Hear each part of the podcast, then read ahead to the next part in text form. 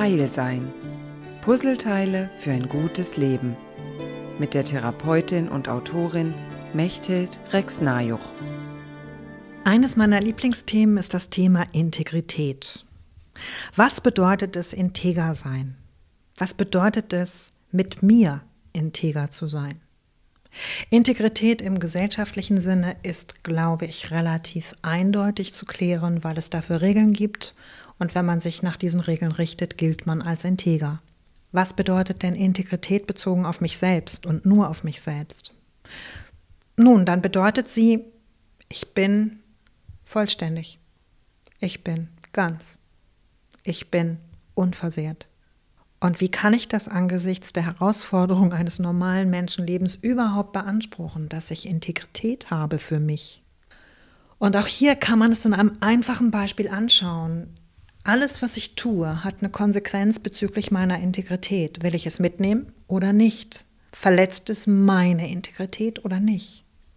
Das ist vollkommen jenseits von Moral. Das hat nur damit zu tun, was ich mir für mich für einen Wert vorstelle, dem ich folgen will. Also wenn mein Wert in meinem Leben zum Beispiel der ist, ich möchte mich weiterentwickeln, ich möchte mich verbessern, ich möchte spirituell den Punkt X erreichen, ich möchte in meinem Beruf den Punkt Y erreichen. All diese Elemente können Werte darstellen, denen ich folgen muss. Wenn ich also das Ziel habe, ich möchte mich weiterentwickeln, ich möchte zu einer besseren Version von mir sein, also ich möchte mein Potenzial entwickeln, dann werde ich mich nicht ablenken lassen.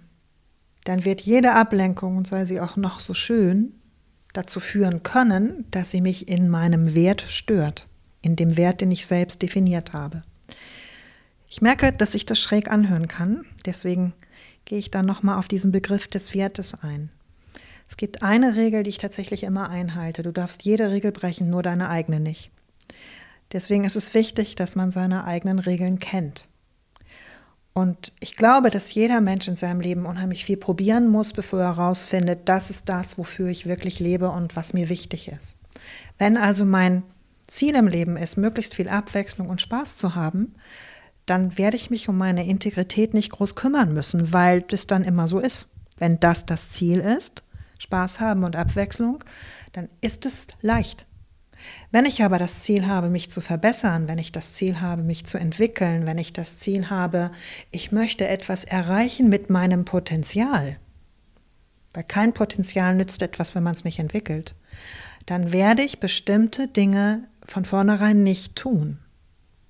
Es ist also nicht die Frage, was ist die Moral der Gesellschaft, was ist die Regel der Gesellschaft, sondern was ist deine Regel. wenn du deine Regel kennst, wenn du deine Ziele anschaust, dann kannst du dich um deine Integrität kümmern.